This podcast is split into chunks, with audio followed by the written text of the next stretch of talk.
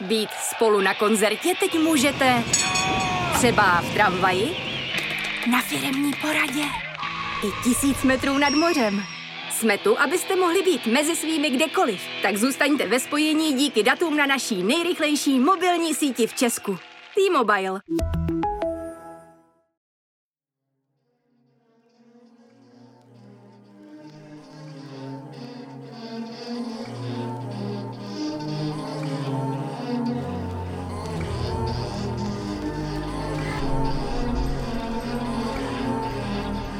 Posloucháte rozhovory Jonáše Zbořila.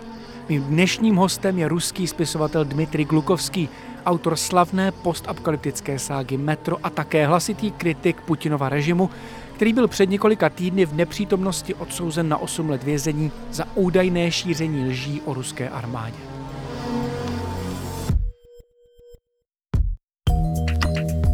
V rozhovoru pořízeném na dálku, při němž mi spisovatel žijící v exilu odpovídal v nejmenované zahraniční kavárně, mluvíme o beznaději obyčejných Rusů, ale i o jejich konformismu. Probíráme pocit viny i to, jak zkušenost války může změnit spisovatelův vztah k literatuře. A dotýkáme se také nového románu Dmitry Glukovského, který letos na pokračování vychází v Česku. Jmenuje se Stanoviště a vypráví o lidech, na které po brutální válce Moskva zapomněla.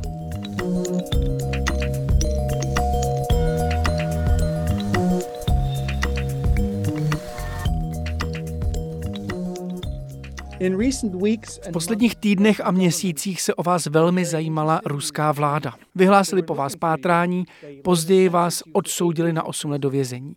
Co jste provedl? What have I done? Well, basically, I'm just uh, um, saying the same very things that I used to say always.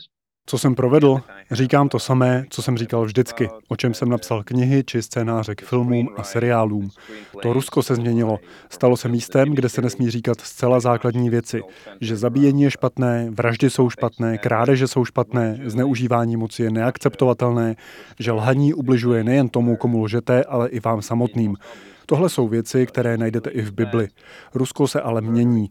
I základní věci jsou tu cenzurovatelné a můžete za ně být potrestáni. Uh. Pretty much uh, nothing exceptional. But uh, the country is becoming something takže pokud jde o mě a to, co jsem udělal, používal jsem sociální média, abych lidi přesvědčil, že by neměli podporovat válku proti Ukrajině, že je morálně nepřijatelná, prohnilá, založená na falešné propagandě. Říkal jsem lidem, že by se od toho konfliktu měli držet co nejdál, nebo se proti němu vymezit. Byl jsem obviněn za vědomé šíření dezinformací o ruské armádě, tak se tomu oficiálně říká. Přitom je to cenzura, ale protože Rusko je teď země lží, nemůžete věci nazývat pravými jmény. Nemůžete říct, že jsme ve válce, tohle je přece speciální vojenská operace. Nemůžete říkat cenzura, ale zákon o šíření dezinformací o ruské armádě. Přitom je zcela jasné, že jediní, kdo šíří falešné zprávy o ruské armádě, jsou ona sama a ruská vláda.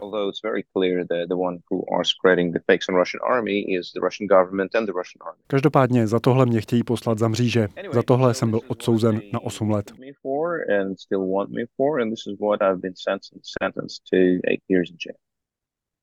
With the risk of uh, being too personal, Riskuji příliš osobní otázku. Děsí vás vaše odsouzení nebo vám spíš dodává sílu? Na jedné straně se musíte bát o vlastní bezpečnost, na té druhé je zřejmé, že vás Rusko považuje za hrozbu. Přestože jediné, co děláte, je, že píšete knihy. Jste takovou hrozbou, že se vás ruská vláda snaží zbavit.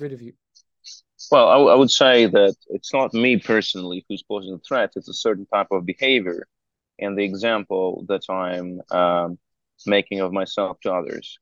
Nejsem to já osobně, kdo Rusko ohrožuje, ale jistý způsob chování. A já sloužím jako příklad, protože otevřeně kritizuju válku. Nejsem ochotný mlčet a používám sociální média, abych se vůči válce vyjadřoval. A vláda země na oplátku udělá exemplární případ pro ostatní. Pokud mě budou následovat, čeká je úplně stejný trest. Je to vzkaz od ruské vlády směrem ke skupině, kterou reprezentuju, umělcům a spisovatelům.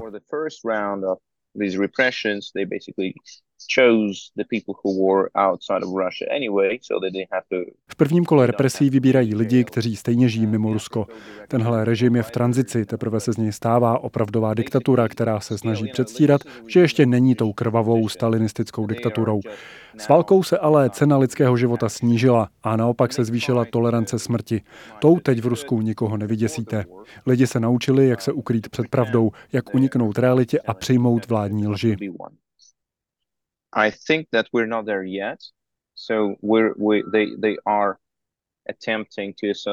ještě nejsme tak daleko, aby doma nebo v zahraničí začali likvidovat ruské umělce.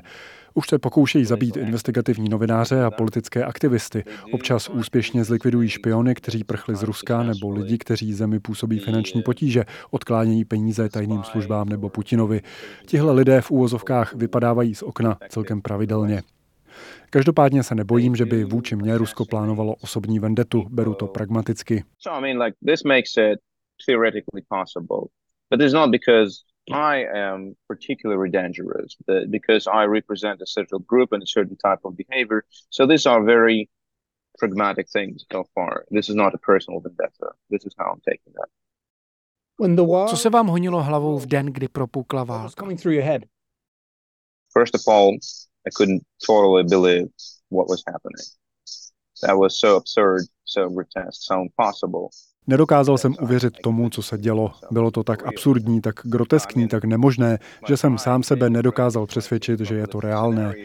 Psaní apokalyptických scénářů je můj denní chleba, ale jejich smysl je v tom lidi upozornit na nebezpečné společenské vektory. Je v tom snaha předpovědět politické nebo technologické změny. Říct, lidi, když se vydáme tímhle směrem, čeká nás zkáza. Ale nenapadlo mě, že lidi budou tak hloupí, že se opravdu dobrovolně vydají do světa 1984. Takže jsem ve svých předpovědích rozhodně nebyl přesný. All the way down and find themselves in 1984, right? Uh, v den, kdy začala válka, byl můj messenger plný rozhorčených zpráv. Ten starý syn to opravdu udělal. Srdce mi bylo o 106, jako kdybych byl po sportovním výkonu. Trvalo mi 30 vteřin se rozhodnout, co dál. Buď se vymezím proti válce, nebo budu mlčet. Věděl jsem, že když teď promluvím, ztratím všechno, co v Rusku mám. Ten den jsem byl v zahraničí a bylo mi jasné, že se už nebudu moct vrátit. Věděl jsem, že přijdu o peníze, o svůj domov, o místa, která jsem miloval, kde jsem prožil nejlepší chvíle svého života, že přijdu o svůj status. Všechno jsem to porovnal a řekl si, dobře, ale když teď budu držet hubu, zradím všechny své ukrajinské přátele, své partnery, holky, které jsem miloval. Moje mlčení by byla zrada všech těchto lidí.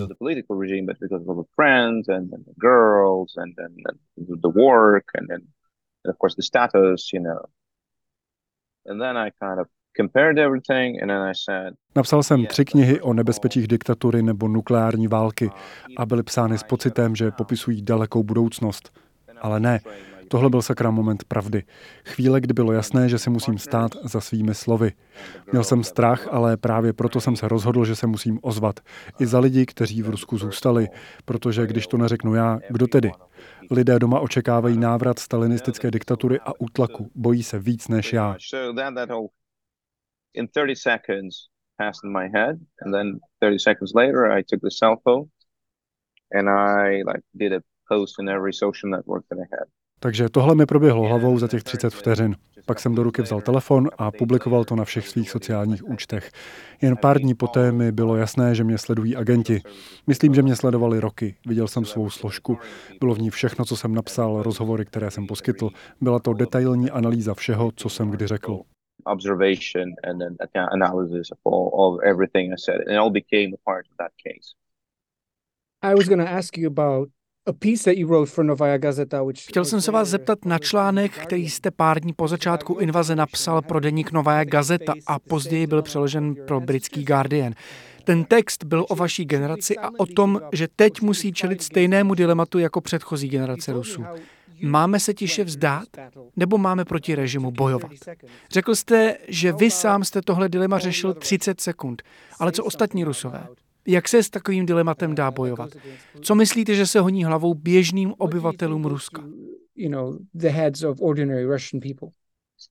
Well, you know, I, I must say that in the first days of war, uh, the war attempt, people people were scared, of course, but it was so outrageous that in spite of this fear, dozens of thousands of Russian came out into the streets of Moscow, St. Petersburg. V prvních dnech války měli lidé strach, ale byli tak rozčílení, že tisíce z nich přesto vyšli do ulic Moskvy a Petrohradu. V porovnání se šesti lidmi, kteří v roce 68 na Rudém náměstí protestovali proti invazi do Československa, je to docela zlepšení. Určitě i proto, že Ukrajina je Rusům mnohem bližší. Mají s Ukrajinci osobní, rodinné vztahy, tisíce let společné historie. O to víc je tento konflikt neuvěřitelný.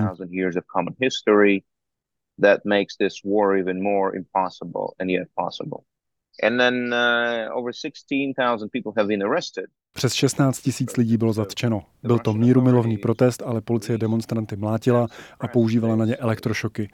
Ruská vláda má velmi pokročilé systémy na rozpoznávání obličejů, takže i když jste nebyli zatčeni přímo na místě, úřady vás dokázaly vyhledat později.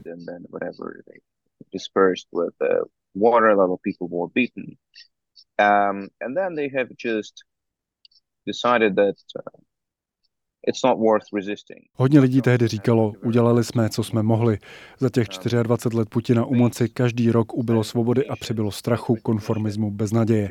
Teď už nikdo nevěří tomu, že se dá režimu nějak ublížit. Nikdo nebude smutný, pokud Putin zítra zemře možná 10% obyvatel. Nenastane žádná kolektivní hysterie, jako když zemřel Stalin. Putin není osobnost. Lidi jsou z něj unavení. Nejsou ale připraveni bojovat s režimem, riskovat vlastní bezpečí tím, že zkusí válku zastavit nebo svrhnout režim. Rusové jsou kompletně demoralizovaní, atomizovaní, nevnímají svou vlastní moc, nevěří sobě ani nikomu jinému. Na rozdíl od Ukrajinců, kteří dvakrát si sadili strunu své utlačovatele a bojovali na dvou pouličních revolucích. Z Ukrajinců se po rozpadu Sovětského svazu stal úplně jiný národ, než jsou Rusové. Ti prohráli jakýkoliv pokus o odpor vůči autoritám, nedokázali zamezit nárůstu prezidentovy moci, který teď z jejich země dělá diktaturu.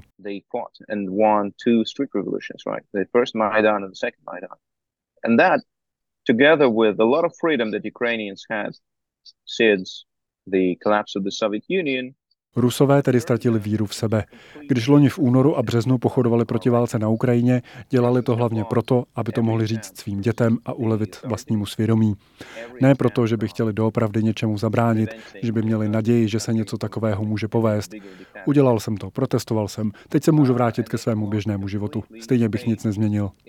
Je rozdíl mezi tím, jak by se k protestu stavili francouzi nebo Češi a jak Rusové. 10% Rusů je proti válce.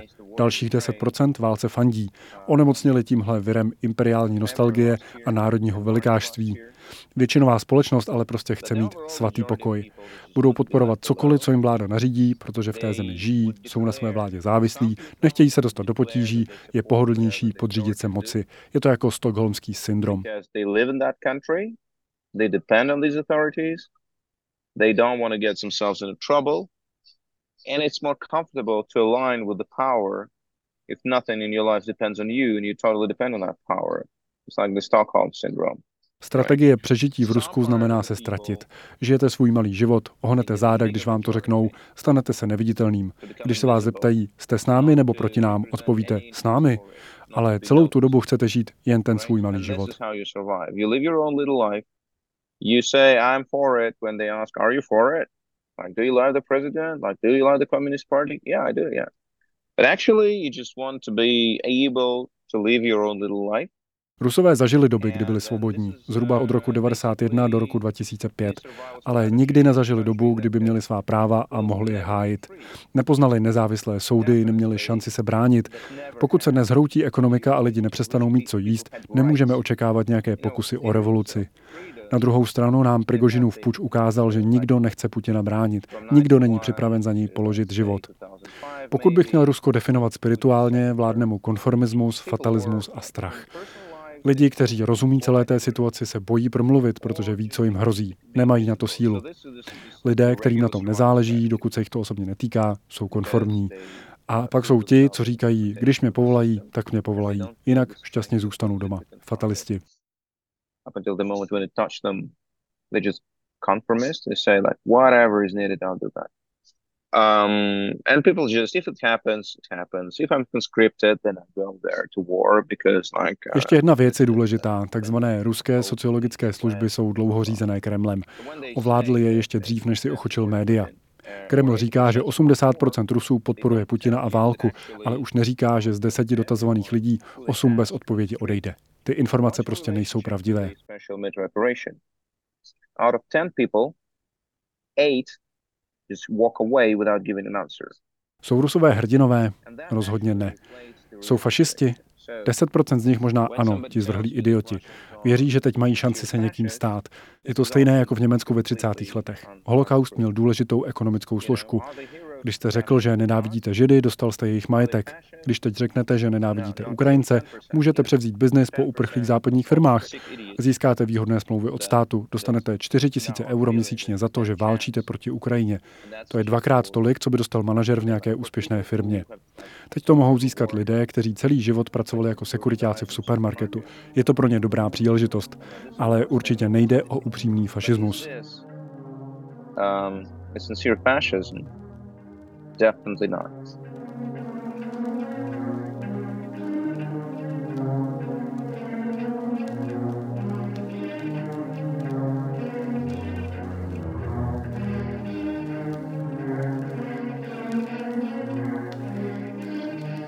I feel like what you're talking about is Mám pocit, že to, o čem mluvíte, je velmi blízko vaší nejnovější knize přeložené do češtiny. Jmenuje se Stanoviště, vyšla na jaře a na podzim vyjde pokračování. Napsal jste ji před válkou, ale říká toho hodně o tom, jak se běžným lidem žije ve světě narušeném konfliktem pod agresivní imperátorskou nadvládou. Můžete stanoviště a jeho první díl na stráži trochu přiblížit a vysvětlit, jak vznikal? More about the book and, and how it came to life? Well, the book is uh, composed of two parts. Basically, they're the parts of the same story. Uh, it's one book. Ta kniha má dvě části, které ale vyprávějí jeden příběh. První část je věnovaná smrtícímu vlivu propagandy a hate speech, tomu, jak vede k dehumanizaci našich nepřátel, pomáhá autoritářským režimům dosáhnout svých cílů, jak dokáže být nakažlivá, normalizovat násilí, nenávist a svým způsobem i šílenství. Propaganda dokáže probudit vnitřní besty, která žije v každém z nás. A když ožije, jen taky neuspíte. Uh, to what was released back into the bottle. People who make use of this Lidé, kteří využívají propagandu do tohoto světa, vypouští zlo, které tu zůstane dávno potom, co zemřeme. Tohle zlo přežije generace.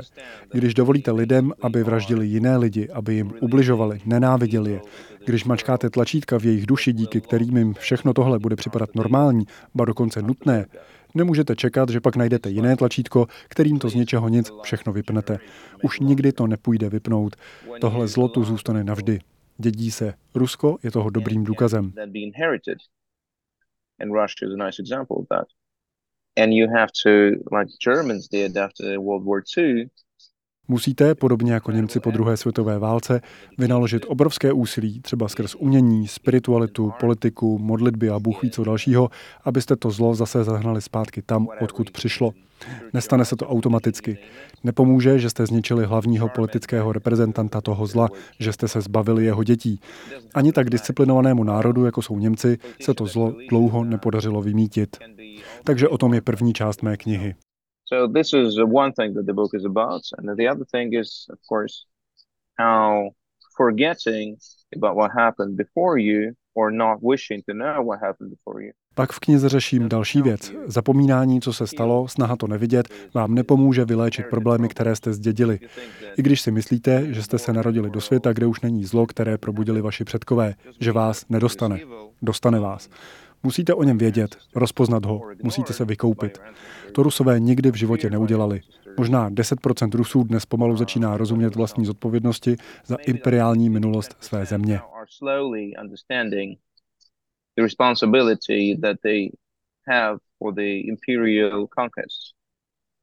Imperial, including the Russian Empire and including the Soviet Union. Velmi mě zajímá, jak jste na tom byl vy sám. Jak si zachováváte vlastní zdraví? Jak v sobě potlačujete možný vlastní pocit viny? I'm definitely not a revolutionary and I don't have a political ambition. But I do think that if there is any mission, the mission is to argue Nejsem revolucionář ani nemám politické ambice, ale pokud mám nějakou misi, tak tu, že musím zastavit propagandu, která podporuje masové vraždění a která naši zemi uvrhá do období temna, jen proto, aby si na tom pár lidí vydělalo a udrželo své politické pozice. Nejen já, ale všichni ruští intelektuálové doma i v zahraničí by se měli snažit zabránit státu, aby si utvořil monopol na pravdu. Měli bychom věci nazývat pravými jmény a připomínat lidem, co to znamená být člověkem. Takže to čas od času dělá a pomáhá mi to zbavit se pocitu viny.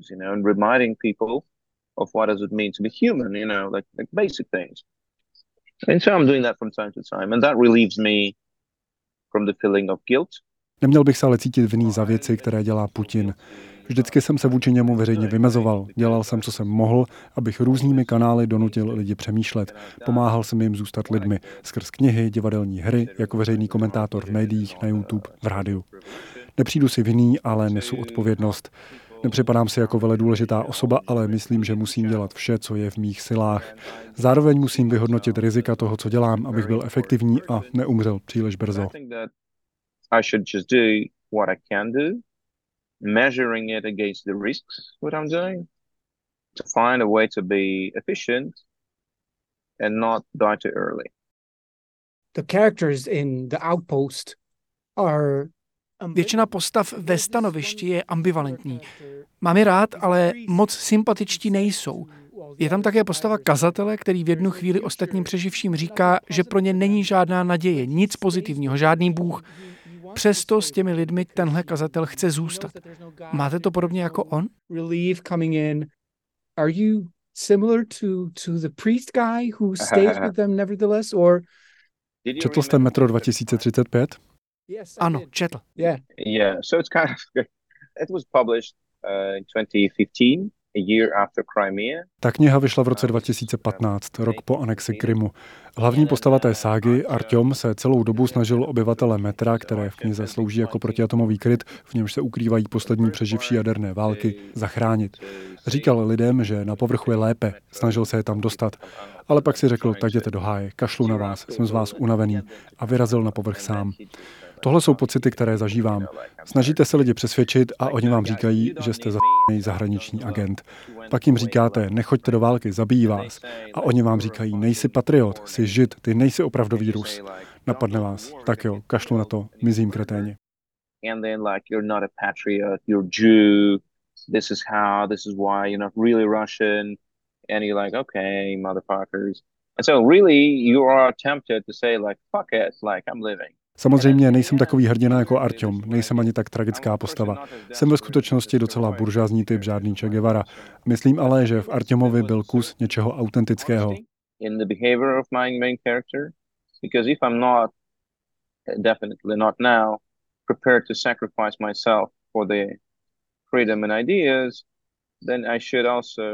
Teď, když jsem mimo Rusko, přemýšlím nad tím, jestli jsem se nezachoval jako srab.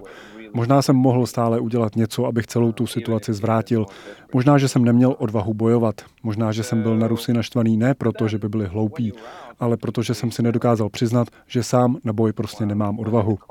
Takže je to těžká otázka. Ne jako kazatel se necítím, nekážu lidem. A vůbec si nejsem jistý, jestli znám pravdu. Dokážu věci analyzovat nebo předvídat. Umím lidem pokládat otázky a nutit je přemýšlet. Dokážu rozpoznat očividné lži. Ale znám pravdu? I'm not preaching to people. Basically, I still am not sure that I know the truths. You know, I, I I can analyze things and I can presume things and then... Veškerá ideologie zjednodušuje realitu. Lidi, kteří káží, jsou buď idioti nebo manipulátoři. Když chápete, jak je realita komplexní, nemůžete kázat. Není co. Takže proto nejsem kazatel. Jsem ten nerozhodný hrdina svých knih. Ten, co chce, aby svět byl lepším místem, ale ještě není připravený pro to položit život.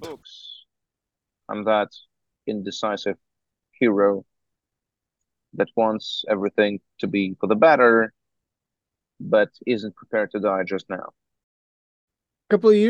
Před několika lety jste mému kolegovi řekl, že život mimo Rusko by byl nudný, že byste byl odříznut od tamních událostí a způsobu života.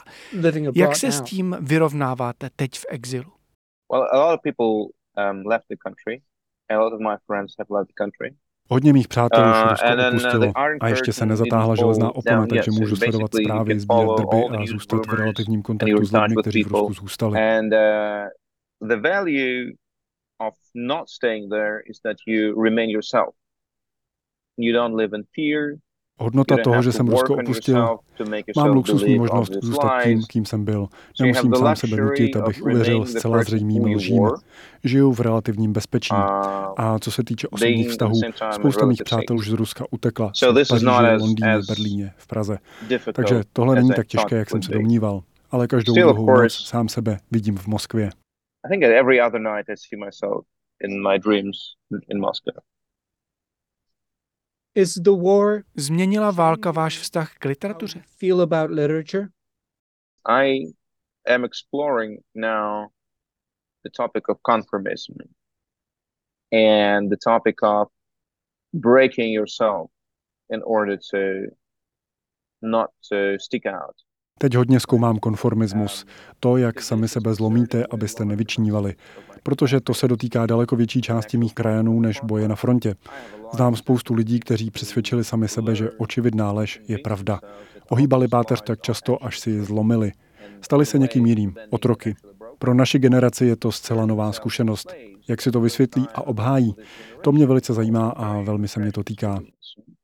How do they explain it to themselves and justify themselves? This is all very interesting. So this is affecting me. Literatura je pořád relevantní, jen je pomalá. Lidi radši koukají na seriály. Napsat román trvá roky a navíc ještě nevíme, co za zápletku tahle válka přinese. Neznáme ještě úplně její příběh. Je to příběh o novém Hitlerovi, kterého se Evropa opět pokusila umírnit tím, že mu nabídla nové Sudety a Polsko? Nebo je to příběh humanismu a lidstva, které se poučilo z vlastních chyb a nepustí agresora k tomu, co chce? Na to teprve přijdeme. Možná je to příběh Davida a Goliáše a možná je to příběh konformismu. Lidí, kteří se bojí rozlobit obra.